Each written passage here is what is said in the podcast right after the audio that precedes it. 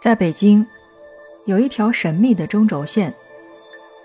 这条线犹如一道坚实的脊梁，浮于北京老城的正中央，至今仍是这座城市的核心地带。它是北京作为都城规划与建造的原点，也是北京文化脉络的生发之处。它穿过威严肃穆的紫禁城，也串联起了前门。鼓楼等普通人的生活市井，它是每个老北京记忆里最动人的部分，也是外地人了解这座城的最佳的路径。中国建筑大师梁思成曾如此深情地描述它：一道长达八公里、全世界最长也是最伟大的南北中轴线穿过全城，北京独有的壮美秩序。就由这条中轴的建立而产生，前后起伏、左右对称的体型或空间的分配，都是以这中轴线为依据的。气魄之雄伟，就在这个南北隐身一贯到底的规模。有这样气魄的建筑总布局，以这样规模来处理空间，世界上就没有第二个。这条始于元朝。形成于明朝，总长达约七点八公里的城市中轴线，贯穿北京老城的南北，其南起永定门，向北经过正阳门、天安门广场、故宫、景山，直至钟鼓楼，期间高低起伏，错落有致，铺陈出一幅壮美的城市画卷。FM 轻奢时光，听着声音去旅行。在今天的节目内容当中，我们来跟大家一起聊到的就是北京这七点八公里的中轴线。来聊聊这条线究竟是怎么形成的，而这短短的七点八公里到底凭什么被誉为叫做世界城市建筑史上的奇迹？至元三年，也就是一二六六年，一个叫刘秉忠的人。奉元世祖忽必烈之命，在原燕京城东北设计建造新的都城。刘秉忠以皇城的中轴为基准，确立了一条贯穿南北的中轴线作为都城建设的中轴，又在积水潭的东北岸树立了一个中心之台，也就是现在的鼓楼的所在位置，作为元大都的中心点，由此向四处扩展。建造了一个有十一座城门的宏伟都城，名元大都，也就是今天北京城的前身。元大都的规划思想完全是源自于《周礼·考工记》当中对于理想都城的规范：匠人营国，方九里，旁三门，国中九经九纬，途经九轴，左祖右社，面朝后室。是朝一夫。也许呢，您这么听是听不懂的，所以我们来说的简单点儿，就是在元大都皇城以北的钟鼓楼一带是繁华的商市，是为前朝后市；在皇城以东建有皇帝祭祀先祖的太庙，以西建有祭祀土地和五谷神的社稷坛，是为左祖右社。后来的北京也一直保持着这样的空间格局。都城中的街道横平竖直、经纬分明，这样的规划也保留了下来。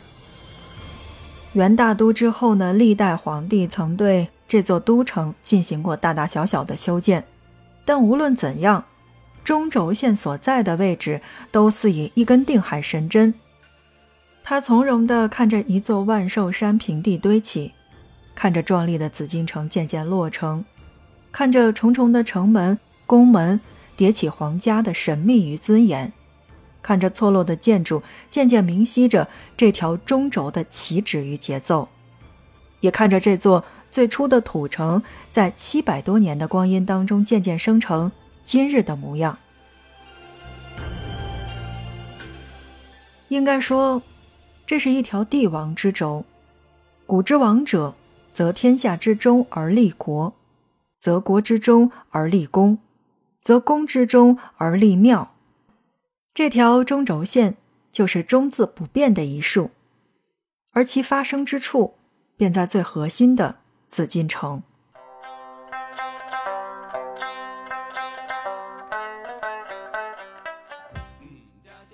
我们都知道，紫禁城是建于明永乐年间的，至今已经有六百多年的历史。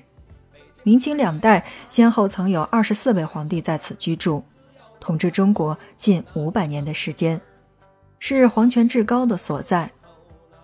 而我们翻翻地图，就会发现，外城、内城、皇城，层层拱卫着紫禁城，就像一个个中字的重叠。正在收听到的是 FM 轻声时光，听着声音去旅行。在今天的节目内容当中，我们来一起跟大家聊到的就是北京的中轴线。如果说紫禁城是中轴线的核心之处，那么我觉得紫禁城就是北京城市规划建设的第一个里程碑。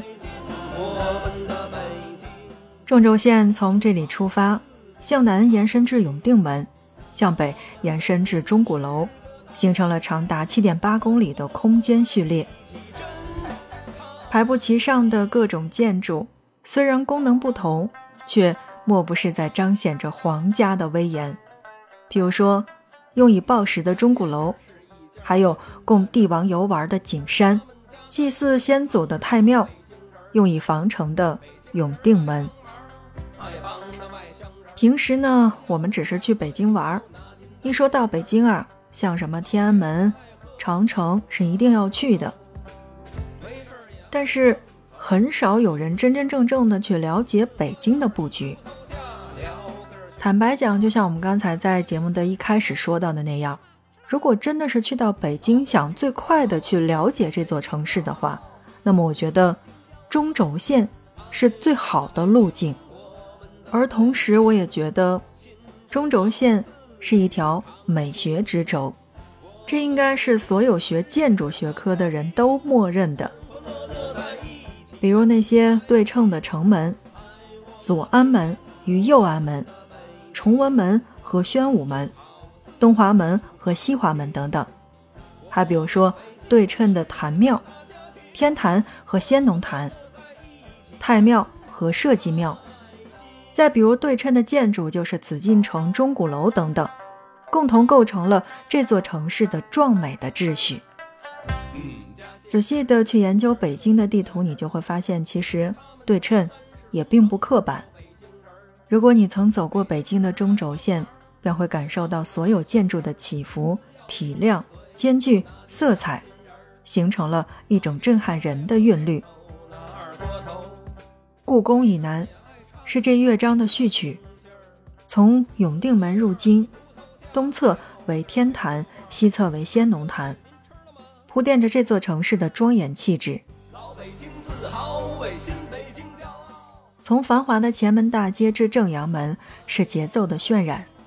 之后，天安门广场与天安门，敲响了序曲最终的强音。进入故宫之后，从端门、午门。太和门到太和殿、中和殿、保和殿，从各后宫寝殿到神武门，便是一重一重高潮迭起。继续再向北的话，便进入了这乐章的尾声，就是站在景山之上，南望可见故宫的飞檐翘角、金色琉璃；北望可见钟楼与鼓楼，为这乐章画上了最后的终止线。而远处青砖灰瓦的民居四合院，则似悠长的余韵，如音乐般的韵律和谐，如图画般的色彩辉映，如诗歌般的精湛隽永。这便是北京中轴，中国城市建筑美学的奇迹。今天，中轴线上的建筑早已经是新的文化与功能内涵。曾经的紫禁城。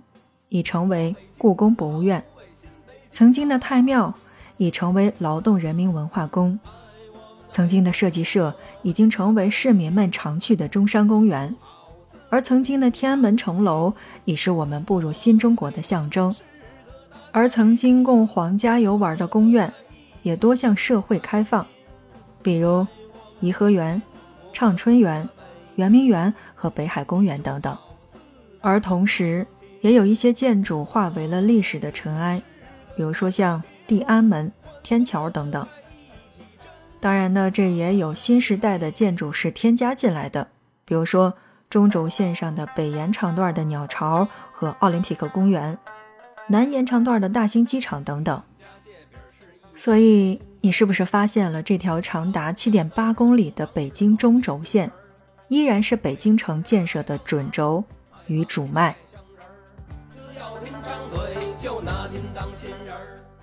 正在收听到的是 FM 轻奢时光，听着声音去旅行。在今天的节目内容当中呢，我们来跟大家一起聊到的是北京的中轴线。来说了说中轴线上的北京，欢迎点击订阅我们的节目。同时觉得这一期节目还不错的话，欢迎你的转发，因为你的转发呢是对节目的最大的支持。那看看时间，我们今天的节目就来跟大家聊到这儿吧。在下一期的节目当中，我们来继续跟大家聊北京中轴线。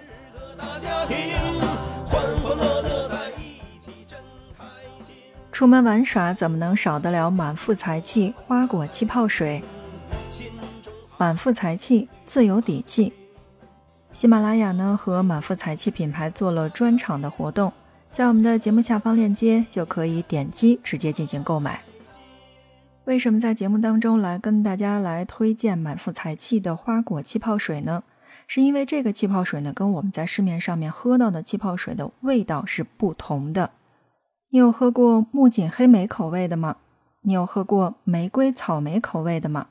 同时，你还喝过柠檬蒙姜口味的吗？那么，在我们的这一期的节目主页就可以点击来进行购买。